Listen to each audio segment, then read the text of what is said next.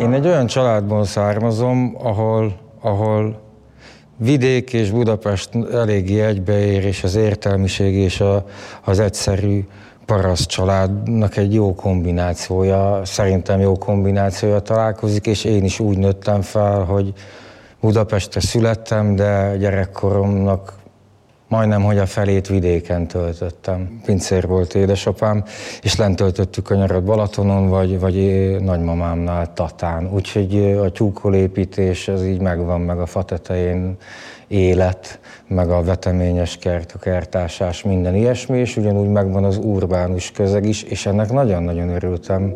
A mamámmal, akit említettem, aki még 95 éves, ha nem a fa tetején voltunk, akkor keresztrejtvényt fejtettünk bent a, a mamával. És a mai napig ez így van, hogy hogyha, hogyha lemegyünk, a mamának ott tornyosulnak az enciklopédiák, a különböző szótárak, könyvek, amik a keresztrejtvényben őt, a fejtésben őt segítik. Én születésnapomra mindenhova, karácsonyra ilyen dolgokat kértem. Úgyhogy a szöveggel és a szavakkal való játék és a megfejtés és a rátalálás élménye azért biztos vagyok, hogy ott gyökeredzik nekem. Aztán utána a zenével sok minden jött, Michael Jackson rajongók voltunk a bátyámmal, természetesen nagyon utána pánk és rockzene, gördeszkázás, és aztán megtalálta a hip-hop, akkor nekem egy ilyen lehetetlen garázs gördeszka punk zenekarom volt, ahol dobos nem is volt, az nem is tudom milyen punk zenekar, ahol nincs dobos, de mi voltunk, és gördeszkáztunk, és utána a pálya alatti garázsban ott, amit, amit tudtunk, kihoztunk a hangszerekből, de aztán én eladtam a gitáromat és az erősítőmet, és abból lemezjátszó lett és keverő, és én DJ-ként kezdtem, mert amikor a hip-hop elkapott, akkor az azonnal. Azt, azt konkrétan tudom a pillanatot, hallgattam már, meg meghallottam a hip-hop zenéket, MTV generáció vagyok, de megvan a pillanat, amikor én a wu kazettát tekerem vissza, a Protection című számot 50 egyszerre, akár soronként, és hogy én ezt fogom csinálni. Azt tudom, azt is tudom, hol ültem a szobámban. A legfontosabb az én életemben, amit, amit rengeteg dolog mellett a szüleitől, szüleimtől kaptam, az az, hogy szabadon hagytak. Bátyámat is, és engem is. Úgyhogy nem olyan szabadosan, hogy, hogy teljesen korlátok nélkül, de azt már-már majdnem súlykolta belünk, belénk édesanyám, hogy nem érdekli, hogy mi mit fogunk csinálni, hogy mi lesz belőlünk, az érdekli, hogy boldogok legyünk. És, és ezt tapasztalva most már felnőtt, felnőtt fejjel és szülőként azt gondolom, hogy ez az egyik legjobb dolog, amit egy szülő átadhat a gyerekének. Azt tudta anyám, hogy a szavakkal nekem van valami, mert kicsikoromban is már vagy hát kicsikoromban talán inkább nagyobb volt a szókincsem, meg akkor meglepő módon, meg, meg olyan dolgokat, meg frázisokat mondtam, amik, amik felnőttek szájából hangoznak el inkább, és akkor erre édesanyám nagyon büszke volt, de azt, hogy én szöveggel foglalkozzak, azt szerintem ők nem látták. Pont az a generáció vagyok, hogy kilenc éves voltam, amikor megtörtént a változás, és a külföldi csatornákat egyszer csak lehetett fogni, és idegen nyelvet egyáltalán lehetett hallani mondjuk napi szinten a tévéből. És akkor német, én, én értek németül emiatt. Soha nem tanultam, de értek németül, mert néztük a csatornákat, és angolul is a mesékből és a csatornákból tanultam meg nagy részt, 15 évesen végül felsőfokusztam. Úgyhogy ez nagyban segített, hogy értem, hogy mi történik az amerikai hiphoban, és a kultúra iránt is érdeklődtem nagyon, ezért el tudtam helyezni a, a, a kirakósnak a darabjait, hogy mi miért van, mi miért történik, mi miből követ, következett, és egy, na, egy összefogottabb képet kaptam arról szerintem mondjuk, mint egy átlag hallgató Magyarországon.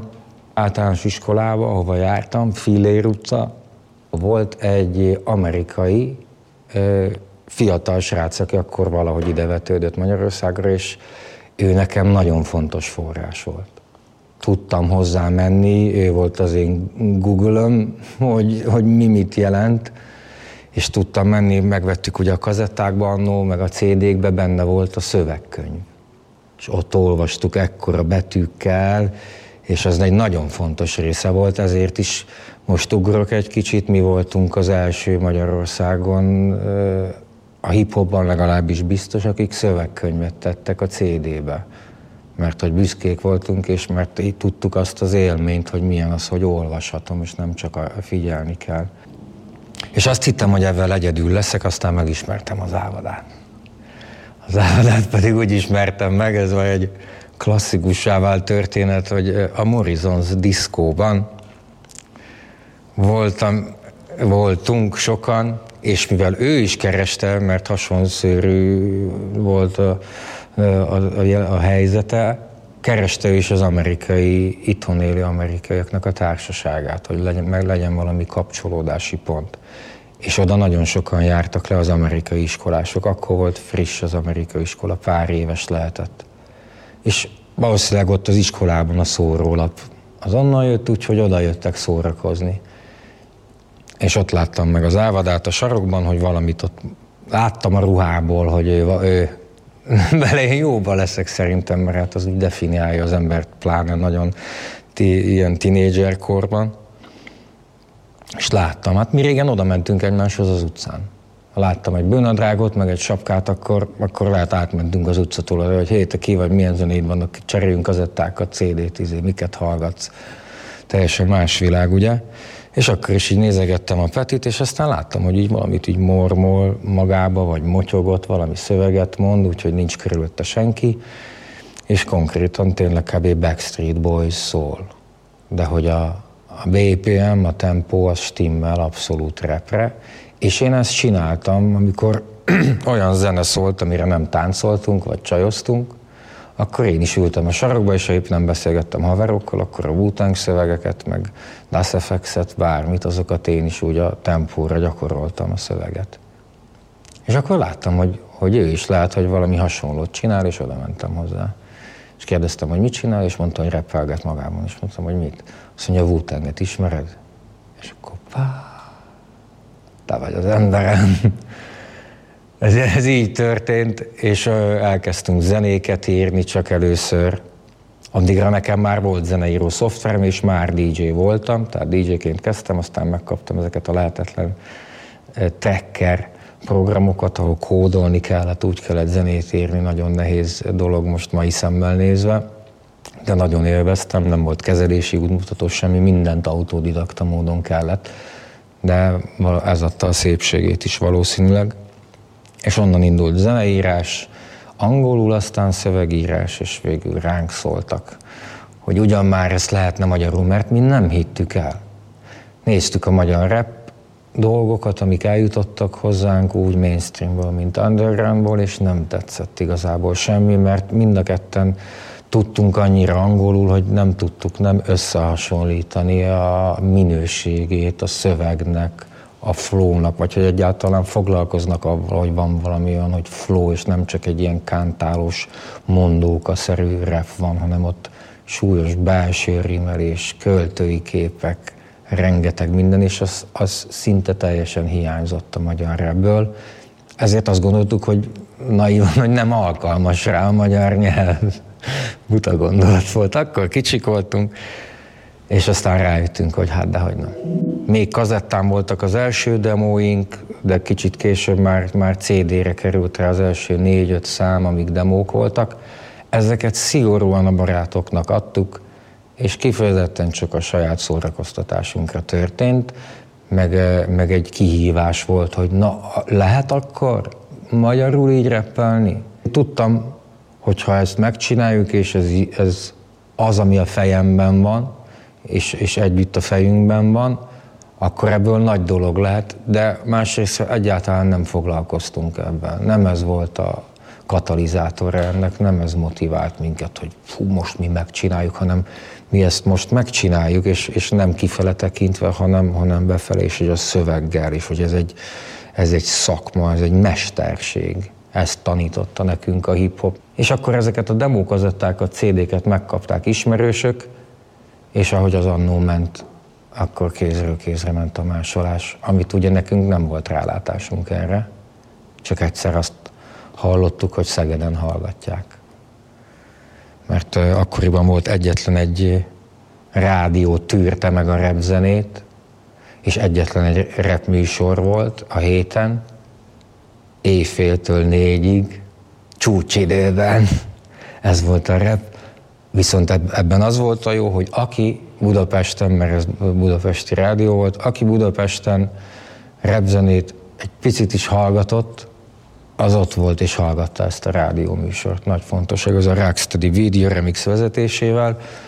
Betelefonálós freestyle-ok voltak, minden ilyesmi, ott hallgattuk, kölkök iskolába holnap, de paplan alatt izé hallgattuk a rádiót. Nagyon-nagyon szép világ volt az, és abban a műsorban meghívott engem egyszer a Remix, és azt hittem, hogy DJ-ként hív be. És mondta, hogy majd gyertek be a műsorba, és nem is értettem a többes számot. És mondta, hogy majd akkor és akkor, és két hét múlva, vagy valami, és mondtam, hogy jó, milyen lemezeket vigyek. És mondta, hogy nem, hogy nem keverni. És mondom, hát, hogy mi? És mondja, hát, hogy a, hogy a kezdet fiaival gyertek be a műsorba. És te honnan tudod, hogy mi az, hogy kezdet fia? Mi? Azt mondja, Szegeden, Szegeden most voltam DJ-zni, és ott mutatták. Ti vagytok, nem? Mondom, igen. Mondom, Szegeden? Mi? Azt mondja, Szegeden mindenki ezt hallgatja.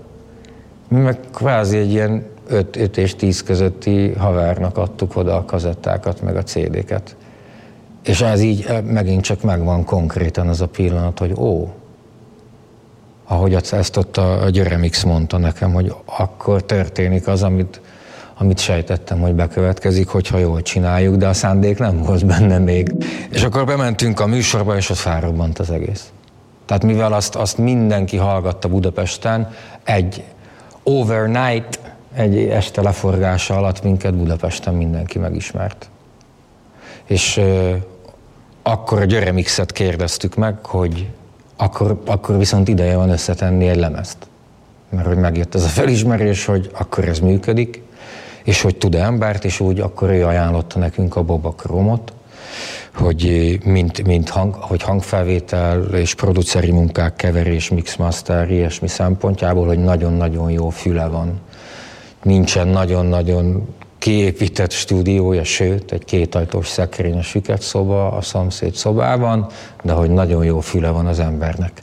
És ez hozzátartozik az, hogy nekünk a Boba Krom volt az egyetlen előadó, akit szerettünk is hallgatni magyarként. És akkor ezt, de nem tudtuk, hogy ő ilyen munkát is végez, és akkor ez egy munkakapcsolatnak indult, ott fölvettük a lemezt 2003-ban a kétajtós szekrényben, és a lemez bemutató már kettő volt egyből Pesten, Trafóban és Kultiplexben, teltház mindenhol, tehát nekünk nem volt felfutási időszak. Az olyan, hogy, hogy, hogy tele van azonnal a hely, és nem volt meg az a fokozatosság, hogy az 5 és 10 ember aztán 30-40-50, hanem egyszer csak tényleg rottyon van. Az csak annyi volt nekem, hogy igen, oké, okay, hova tovább, menjünk, csináljuk. Megvan ez, oké, okay, ezt konstatáltam, csináljuk, mert működik. Nem, nem, nem az volt, hogy fürdőzünk, nem is volt ijesztő sem. Volt, volt bennünk druk természetesen, és van a mai napig, de ijesztő nem volt, hanem kvá, nekem kvázi evidencia volt, ezt, ez, itt már megvolt a szándék vele, hogy jó, akkor fogékonyak rá az emberek, és nem kell feltétlen. Mondjuk az angol tudás, mert hogy mi ezt átültettük, működik, akkor gyerünk mi a következő, csináljuk. Az, az, hogy átadhatom azt, és megtörténik, és visszacsatolás van arról, amit én kaptam a hip-hoptól, mint kultúrától, és az agyam és a személyiség fejlődésemben, hogy ez, ez mit okozott, azt, hogyha visszaköszönni látom, nekem az a, az a legfőbb siker. Nem mindenkinek vannak meg ennyire exakt módon pillanatok. Nekem a siker is megadatott, hogy így felismerhető legyen, nagyon élesen. A Sziget fellépésen voltunk, azt hiszem 2004, még friss az első lemez, és mentünk a sátorhoz, és nem volt nyitva a sátor, ez egy 6-700 fős sátor lehetett, és kint, kint ült mindenki a domboldalon össze-vissza. Mi néztük, milyen sokan vannak itt, és akkor vákumerszel léptünk fel Boba Krómékkal azáék, és utánunk jöttek a bankosék időurai Norba, akik akkor az underground királyai voltak, abszolút. kinyitották a sátorajtót, és rohant be 600 ember, mint az ilyen hát kis túlzás, hogy a Beatles meg a lehető, de hogy sikoltozva rohantak be az emberek. Meg néztük, hogy hú, a bankosék milyen nagyba vannak, hogy izé, milyen közönségük van. És felléptünk, és telt ház, és nagyon jó buli volt, és a DJ lejátszott a utolsó szám, vége van, és eltűnt a háromnegyede a sátornak abban a pillanatban. És mi akkor ott még készülődtek a bankosék, hogy fölmenjenek a színpadra, mi álltunk a backstage-ben, és néztük, hogy ó, ez miattunk volt. És akkor az MC Zik, azt sem felejtem el soha, ott állt, egy nagyon jó ö, Hype MC, meg Party MC volt, és jó barátunk, ő így nézett, ilyen fejjel, és a bankos ott állt a backstage-ben, és azt így csinált, hogy mintha a koronát levenni a bankos fejéről, és így rám tette. És így rögött, kicsi. mi, mi valami furcsa szerzetek vagyunk a magyar zeneiparban, azt gondolom. Tehát 22 év alatt két lemezt kiadni, az pofátlan, és avval fennmaradni. Az egy, az egy kuriózum valószínűleg, nagyon kevés világszinten is szerintem nagyon kevés olyan banda vagy előadó van, akik több mint két évtizeden keresztül fenn vannak két lemezzel, az egyik mondjuk dupla lemez, meg rengeteg közreműködés volt mások lemezein, de hogy saját produktum, az két lemez volt összesen, és ez szépen konstans ment fölfele sokáig, úgy, hogy mi azt gondosan ügyelt, ügyeltünk rá, hogy ne legyen egyszer csak meredek fölfelé, mert tudjuk, hogy akkor megtanultuk, meg lett tanítva nekünk a szövegek által, hogy szépen figyelj oda, és a, a közhelyek mellett, hogy, izé, hogy magasról lehet nagyot esni. Az a marketing, hogy nincs marketing, hogy, hogy nemet mondunk. Az a, az, a, azt, az a fontos nem az, hogy milyenek szeretnénk lenni, hanem tudjuk, hogy milyenek nem. Az, hogy nem vállaltunk szerepléseket, főleg kereskedelmi médiában, az annak is köszönhető, hogy hát kéz a kézben meg egymás generálja, hogy mi nem voltunk komfortosak soha a kamera előtt. Kicsit tovább vagyok még talán a színpadon se annyira az elején, mert tényleg annyira csak a szöveg érdekelt minket. Mi nem csináltunk show műsort. Nagyon ritka, hogy, hogy mi megénekeltetnénk a közönséget, meg tett fel a kezedet, meg konfetti, meg felfújható kalapács, meg úristen, mi azért vagyunk ott, hogy gondolkodjon az ember, ha most kapta el először, vagy hogyha hallgatta sokat, lát, hogy most fog bekapcsolni, vagy ha már bekapcsolt, akkor ez egy szánsz, hogy együtt elmondjuk a szöveget, és kvázi egy törzsi rituálé ként szeretek erre én inkább gondolni, mint az, hogy show műsor van, meg szórakoztatunk. Arra megvan épp elég banda, meg előadó, hogy szórakoztasson, meg kikapcsoljon, mi nem, mi bekapcsolni szeretnénk az embereket. Mi tartottunk zenés versesteket, mi úgy hívtuk ezt, és akkor abban a Petinek már voltak versei, nekem is versek, slam-szerű dolgok, slamek, és akkor zenei alásfestéssel, tehát az egyáltalán nem slam esemény volt, amit mi csináltuk, azért is hívtuk őket versesnek. Mégis, mivel nem rap volt, az ember szeret skatujázni, meg tömbösíteni az agyámmal, és akkor el kellett helyezni, és akkor hogy így mi lettünk a slam úttörő itthon, ami nekünk nem tetszett egyáltalán egyébként, hogy ezt így ránk aggatták, mert mindenki, aki ezt művelte, jó barátunk volt. A szlemet sokan félreértelmezték, a, a használó is és a közönsége is szerintem. De ezt is tudtuk, sejtettük előre, meg beszámoltak a többi európai bajnok, hogy ez mindenhol végbe ment az összes országba, hogy az irodalmi kánon ezt szeretné, nem, hogy nem befogadni, hanem eltüntetni és becsmérelni folyamatosan, lealacsonyítani, ami Hát ez nagyon vicces, egyáltalán foglalkoznak velünk, mi azon általában jót nevettünk, nincsen, nincsen úgy célja a slamnek annál több szerintem, mint hogy van egy mikrofon, van egy színpad, jöhetsz. Amikor szétmentünk a Petivel, utána mondom, jó, George Michael Freedom, puff, lejátszom, félig vízbe, de nem.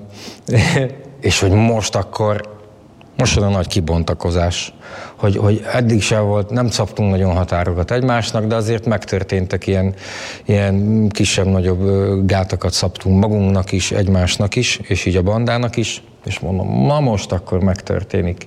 És igen, szilveszterkor kijött a szóló, ami egy mixtape igazából, tehát nem is úgy egy nagy lemez, de az kijött, és mondtam, hogy ez most az én évem lesz és 20-20, az angolban 20-20 vision, hogy izé mindenre rálátásom van, elhelyeztem mindent a fejemben, hogy most, és akkor akkor kihúzták a dugót egyszer csak.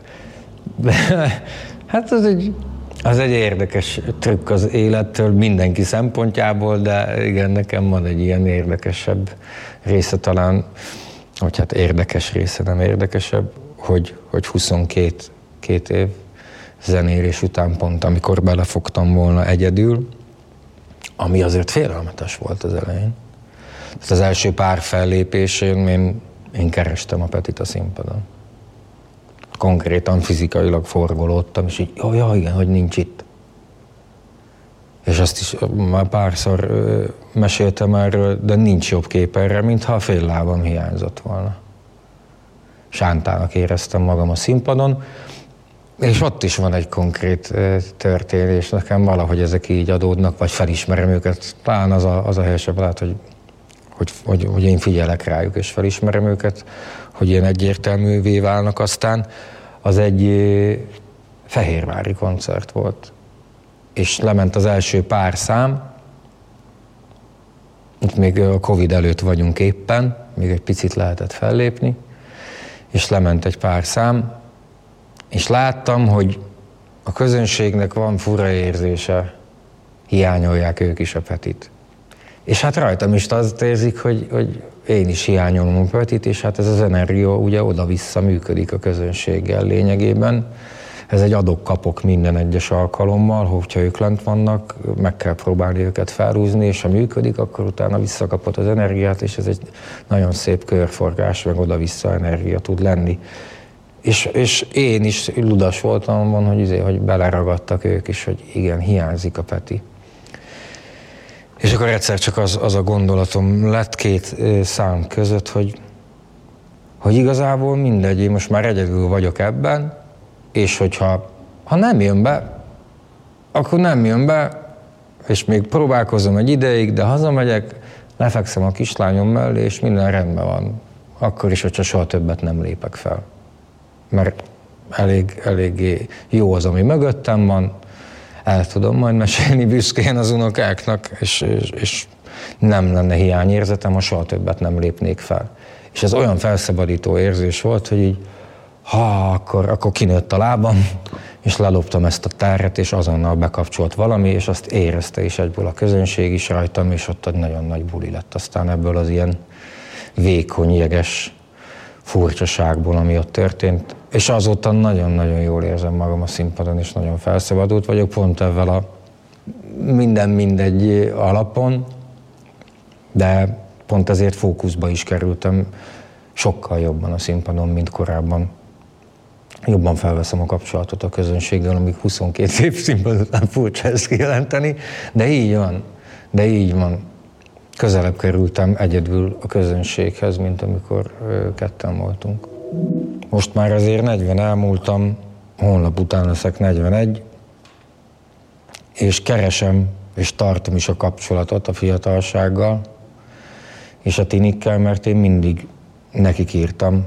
Úgy szoktam megfogalmazni, hogy a saját, a saját tinédzser Márk, a Márknak írok, aki most mondjuk tinédzser lenne, mit írnék neki, mint ahogyan ezt kaptam az amerikai hip-hoptól. Én azt konstans tartom, most már nehéz megtalálni. Nagyon nehéz, és nem csak a, a, a generációs szakadék miatt, hanem hogy egyáltalán mi történik ebben a generációval, akik most tinik, ez az irgalmatlan információ és impulzus cunami, ami körbeveszi őket. Nem szeretnék a helyükben lenni egyáltalán, de hát azért ez mégiscsak egy szövegcentrikus dolog, gondolnám én. Aztán bekapcsol az, hogy jókok, mik az aktuális trendek. hogy hangulatfestés van. Ezzel a trepzenével, a szöveg így majdnem, hogy ki lett húzva alóla, az ott, ott van, mert hogy mégiscsak valami legyen ott, de majdnem, hogy irreleváns. Ilyen pacák vannak bedobva. Nekik úgy látszik, hogy ez kielégítő, valószínűleg azért, mert amit előbb említettem, hogy ez az, az a sokkoló mennyiségű és intenzitású állandó impulzus, amit kapnak, akkor tényleg már nem akarnak úgy zenét hallgatni, hogy ó, most ezt én még megfejtsem. Az, az nagyon nehéz. Egy-két elkapható költői képet, ami egyszerű, az be lehet dobni, de már az is olyan, hogy már rezeg a lét. Mit mondott? Mi? Ah, én csak izé valami hangulatba akartam kerülni.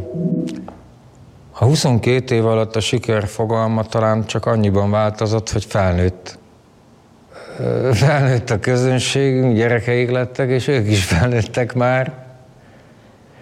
És, és ezekből a visszacsatolásokból a, a legmélyebbre menőek azok talán ezek, amikor megjelennek szülők a gyerekkel, és nem tudom, hogy melyik őjük a, a, aki mutatta a másiknak a zenét, és az, én látom a kordonnál őket, és megyek, és akkor az a pár méter, amit megteszek, addig ott azon töprengek, hogy most vajon apu mutatta a lányának, vagy a fiú mutatta az anyukának, de látom azt már megismerni, hogy ők azért vannak ott, mert őket ez kapcsolta össze, és mindjárt jön a történet.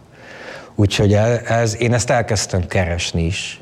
Hát nem volt ugye telefon régen, meg fotózás, ez, hogy berohannak a srácok, és kattintanak egyet, és elmennek, az borzalom. Tehát van, aki ezt csinálja, tiszteletlenek a, a, a kicsik, van, aki legalább megkérdezi, általában nem mondunk nemet, nagyon ritka, hogy ilyen legyen, de ez furcsa. És hogyha valaki már mondjuk egy képet kér, vagy a jeleírás, én egy történetet szoktam kérni cserébe. Hogy ha van időm, már pedig van időm, miért ne lenne, akkor mondom, hogy jó, oké, de valamit mesélj. És akkor általában valami furcsaság van az arcukon, először, hogy jó, de mit, meg és mondom, tudod te, megvan a sztorid, nem? És akkor meg a mosolygás van, csillog a szem, és akkor, akkor kiszedem belőlük általában a történetet, mert mindenkinek van egy története.